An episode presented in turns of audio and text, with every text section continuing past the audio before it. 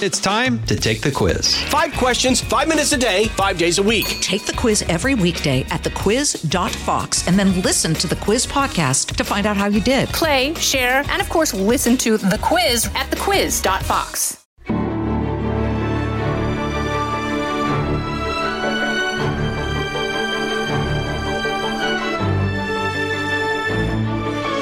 Welcome, everybody, to the Untold Story podcast. I'm really pleased today. We have a special guest with us. David Von Drehle is joining us, and he's a journalist, Washington Post, longtime Washington reporter covering politics. He's written a lot of books about history over the years, including, I think the most recent one, David, was a history book was about the Triangle Shirtwaist Fire that changed the country and just taking on fascinating topics. So it's great to have you here. Welcome, David. Thank you for having me. It's great to be with you. So you were sort of living the reporter life in Washington, very fast-paced environment, and you decided to pick up your family and move to Kansas City. Why did you do that? Well, we had 4 young kids, and my wife, great journalist herself, was busy with them, and so we were trying to make our way on one reporter's salary in a very expensive and, as you say, very fast-paced, hard-to-manage kind of a city. And the opportunity came along to get back to the middle of the country, which is where we're both from, to raise our kids in a place where people don't necessarily get paid to argue for a living, as we do in D.C. And so we came to Kansas City. Was it a hard adjustment for you? I mean, after you moved, did it sort of instantly feel right, or was it getting down to that different piece? Was that a challenge? You know, it really felt right almost immediately for me. In part, this was something that was much easier to do with the internet than it would have been before, because I could still keep up on the conversation in Washington, D.C., but it also felt like I was among people who had a more, balanced view of where politics should fit into our lives as Americans. Politics is important. It's how we govern ourselves, but it's not the whole of life. And that's an easier thing to remember in the middle of the country, maybe, than in Washington, D.C. Yeah, that's for sure. So you moved to Kansas City, and after a little while, you have a neighbor who you discover who lives across the street. And I should mention at this point that the book that you've written, which is now a New York Times bestseller, it has been a huge hit and is resonating with people across the country. And you have an amazing group of people who have recommended this book, including Tom Hanks and many others. The book is called The Book of Charlie: Wisdom from the Remarkable American Life of a 109-year-old Man.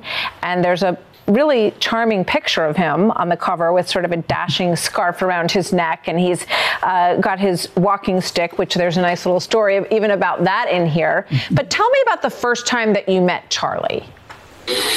Well, we had just moved into our new home, and the house was still full of half-empty moving boxes, and I went out on a hot August morning, Sunday morning, to pick up the newspaper, and I looked up from my driveway, and across the street in his driveway was my new neighbor, wearing just a pair of swim trunks.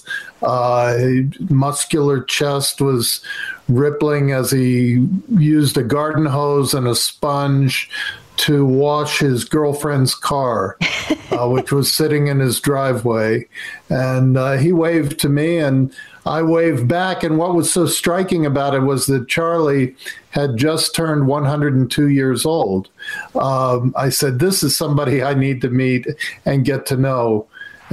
Even so, this remarkable figure, you don't expect when you meet somebody 102 that you're about to start a long and rich friendship. But my friendship with Charlie lasted for the next 7 years until he finally died at 109. And I began to think about what were the lessons that he had for me, for my kids and for people living through a time of incredible change and stress and drama as we do now. I love the way you weave history and what was going on at the different points in his life through the story. And in many ways, the things that he doesn't talk about or pay attention to are as significant as the things that were important to him as he was going through life. So tell me a little bit about your friendship and the things that he talked to you about that really had such a deep impression, such a deep impact on you. Yeah, well, we think so much, and it's true, about how much change we're going to see and our kids are going to see over the next century. But what I realized when I would go across the street and sit and listen to Charlie's stories, he was incredibly lucid his whole life and a great storyteller, was that he had lived through change just as dynamic and dramatic as anything that we're facing now. He had been born in the age of horses and buggies and lived to see people on the International Space Station. He was born before radio, really before motion pictures, and he lived to see the iPhone. He was trained as a doctor before penicillin and before advanced surgical techniques, and he lived to be one of the pioneers of open heart surgery in the Kansas City area. So this need to adapt, to be flexible, to find joy and purpose in life, he was a master of it. And I wanted to, bring out those lessons, because it's so easy to think that the things we're facing now have never been faced before. But, Charlie lived through a pandemic, the flu pandemic of 1918, when people were complaining about having to stay at home and wear masks. He lived through 2 world wars. He lived through a Great Depression. And he lived through tremendous social division in the country. Huge fights when Americans were at each other's throats. And it helps to know that we've been in these places before, and we have the resources as individuals and as a country to come through them again. I don't think it gives too much away, I hope, to say that he endures a great tragedy as a young boy. I think he was 8 or 9 years old when this happened, and he lost a parent. How do you see what happened, and if you want to share what happened, and how it impacted Charlie? How did it guide the way he decided to live his life? Yeah, Charlie was an 8-year-old boy, a second grader, with 2 loving parents in a family of 5. And his father got up and went to work one day in a brand new high-rise building of Kansas City, and there was a terrible elevator accident, and his father was killed in an instant, a complete fluke, as if a piano had fallen out of the sky and landed on his head. This had a tremendous impact on Charlie, as it would on any youngster. And I think what he learned from that, I think he came very early to a philosophy that I've been working on my whole life, which is the idea of Stoicism, the ancient classical philosophy that teaches us that there are things in our lives, in our worlds, that even though they affect us, we don't control them. We don't control fates. We don't control other people. We don't control governments, the tides of history. We can't fix what happened yesterday.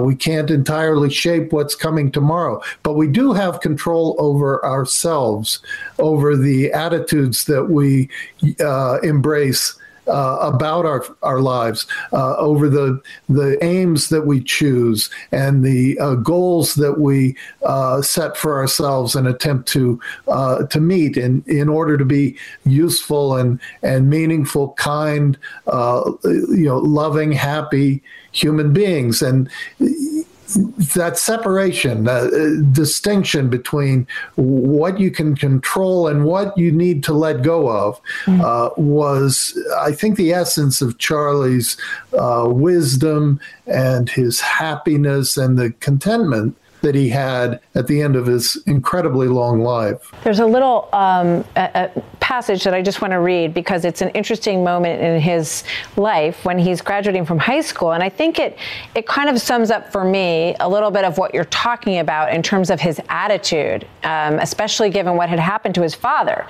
And it says, when he graduated from high school that year, Charlie White felt tested by adversity and seasoned by success.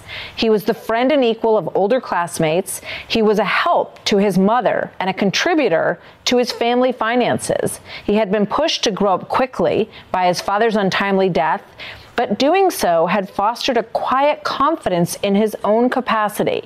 He had shown himself to be resourceful, responsible, self-disciplined, and resilient. In the mood and moment, Charlie launched himself on a journey few people had ever taken, a voyage into the future, a quest, an epic joyride.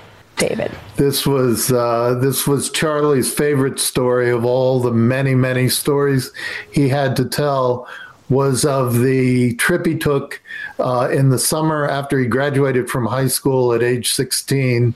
He and two friends took a Model T Ford.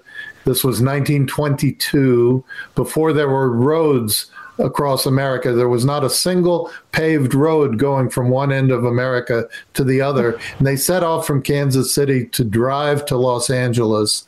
Oftentimes they were just driving across the empty, trackless deserts of the Southwest. This was such a tale of independence, almost his own personal declaration of independence. They didn't even tell their parents they were going. They said they were going to go work in the Kansas wheat fields to make some money for college, and they just kept going west. This sense of freedom, of independence, of personal responsibility, of being, adequate and able to face the world. I think it's a story that all of us who have been feeling anxious or depressed or fearful about the future can gain from, to connect with that sense of adventure and of possibility and of the idea that life is a great thing to be seized and lived to the fullest. The Untold Story continues right after this. From the Fox News Podcasts Network. Hey there, it's me, Kennedy. Make sure to check out my podcast, Kennedy Saves the World. It is 5 days a week, every week. Download and listen at foxnewspodcast.com or wherever you listen to your favorite podcast.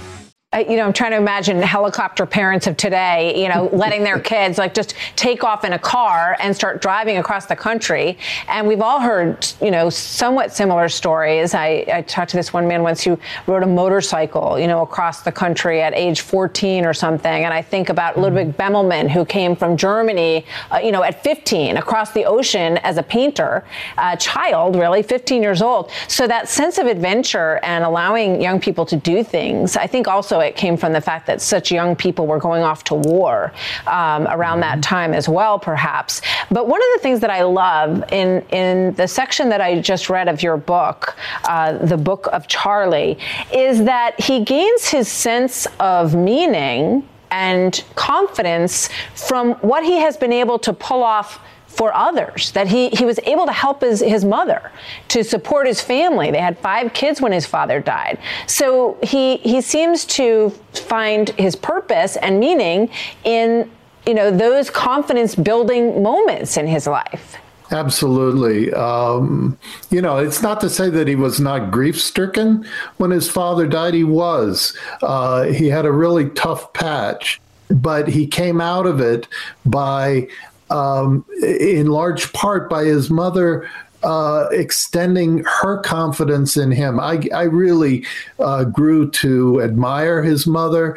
I wish I had encountered her a little bit earlier in my own parenting journey. I probably would have been less of a helicopter dad than I've been. But he, as Charlie put it, she put the responsibility of life on us. And by meeting those challenges, and taking over, various jobs first around the house and then picking up work after school to contribute to the family finances, that built his confidence. It made him believe in himself. And this is something we need to give our young people, and we need to embrace ourselves. It doesn't mean that you're alone in the world. It means that you have enough inner resources to be useful to other people and to be part of the community. Charlie wound up ultimately being a doctor, and he often said to me, it was the greatest privilege a person could have, because no profession allows you to be so intimately useful to people in need. This desire to connect and be part of a community and be helpful to others was the greatest source of joy, I think, in his life. It's beautiful. And, since I haven't gotten to the end of the book yet, and I'm enjoying it so much, and I really encourage people to get their hands on this book, especially this week and the 4th of July, as we're all kind of reflecting on service and on the importance of the country. I think, so much, we've lost a lot of that, obviously, in this moment in history. So as he later in life, just give us a little bit of a view towards the later part of the book and his aging and how your friendship grew. Well, just a couple of points to touch on those. And I thank you very much for that endorsement of the Book of Charlie. It means the world to me. Charlie was often asked for his philosophy of life, and he always said he didn't really have one, that the closest he came to a philosophy of life was his mother telling him, do the right thing, which really is a pretty good philosophy if you think about it. But very near the end of his life, we found, after he died, a piece of notepaper he had taken out where he wrote down simple ideas, little 2- and 3-word statements about what he had learned in 108 years at that point, and about living. And it was almost like a computer operating code for happiness and meaning. It was little things like, find beauty in the world, connect with other people, forgive and seek forgiveness, take risks, be willing to fail, enjoy wonder, be soft sometimes, cry if you need to. And these things added up. At first I read them and I thought, these are a lot of kind of greeting card sentiments or Facebook memes. But as I thought about it more, I realized that no, he had lived long enough that he had boiled life down to its essence. And these kinds of statements are not trite. They're familiar to us because they're true.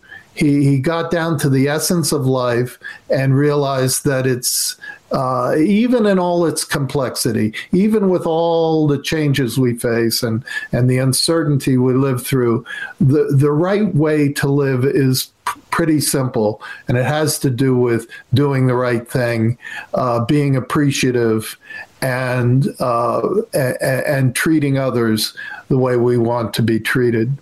How did he deal with his death, and how did you deal with losing your friend? Well, I talk about the various times as he went on from 104, 105, 106. He would have little medical issues, a broken bone or a case of pneumonia, things where, you're familiar with this being kind of the beginning of the end. And so I had rehearsed the thought that Charlie was going to go a couple of times. He always bounced back marvelously. But when he was 108, he did start talking about he thought the end was coming, and then he announced that he wanted to make it to 109. And I thought, wow, that's a strange attitude from this friend of mine who understands that we don't control things like life and death. But I'll let readers find out just how far he made it. And, you know, in the beginning, David, you say that you had always wanted to, you loved to read to your children. I think, you know, as parents, that is one of the great joys of having young children, is reading books with them and reading books to them, but that you wanted to write something for them. What has the reaction been of your children, and what have they learned about you through this book?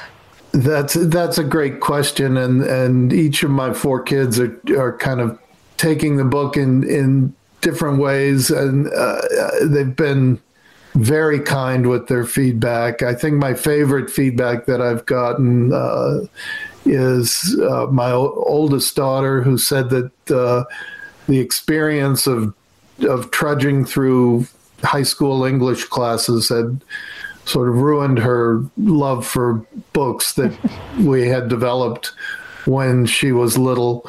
And that the experience of reading Book of Charlie and remembering this old man who had been a friend of hers, she used to bake birthday cakes for him each year.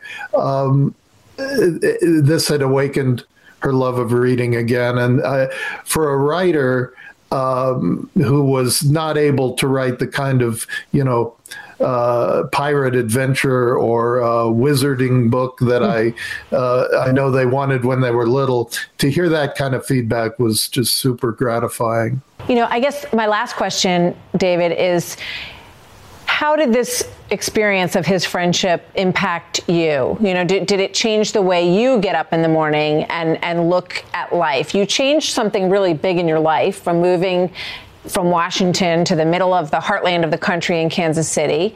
What's the biggest lesson that you learned from Charlie? You know, it did impact me, and I do now wake up and first thing I do every morning is try to put on, you know, an attitude of thankfulness for the things that are going right and the opportunities that lie in front of me.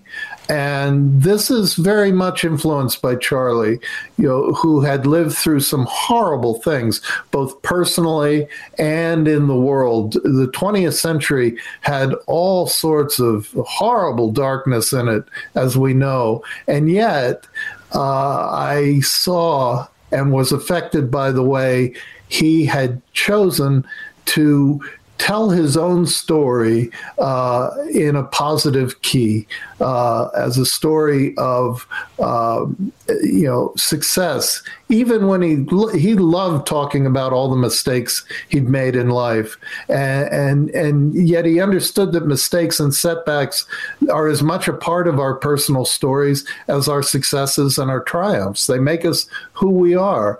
And to be comfortable and happy with who we are is the starting point to that sense of community that you talked about at the beginning, Martha, that we can't come from a dark place to shed light in the world. We have to bring that light along with us. And this example of this wonderful friend, you know, who was continuing to develop his connections to the world all the way to the end, really drove that home for me.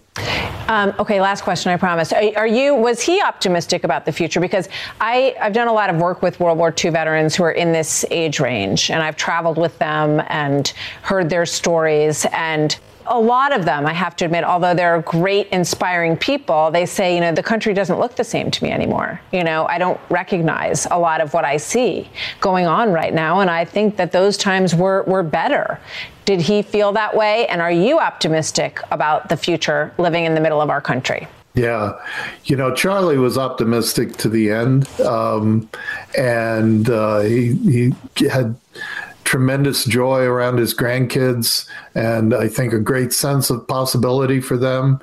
And I got to tell you, I am tremendously optimistic about the future of the United States. And the reason is because we are ultimately a nation of Charlies. We're a nation of people who, yeah, we go through hard times, and I agree that we're in one now, but we've always found our way through them. And I don't see any reason to think we won't. Again, people are going to begin to reassert our own personal control over the things we can control, namely our attitudes, our outlook on life, whether we're going to be positive forces or negative forces in our communities.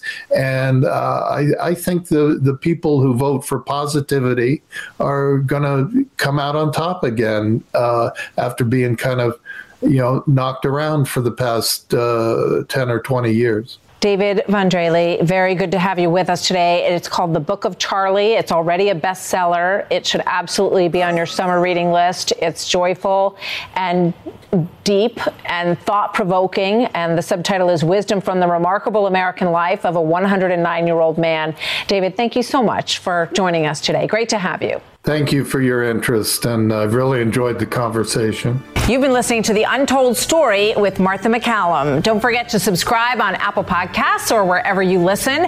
Make sure to rate and review. For more podcasts, go to foxnewspodcast.com. Listen ad-free with the Fox News Podcast Plus subscription on Apple Podcasts, and Amazon Prime members can listen to this show ad-free on the Amazon Music app.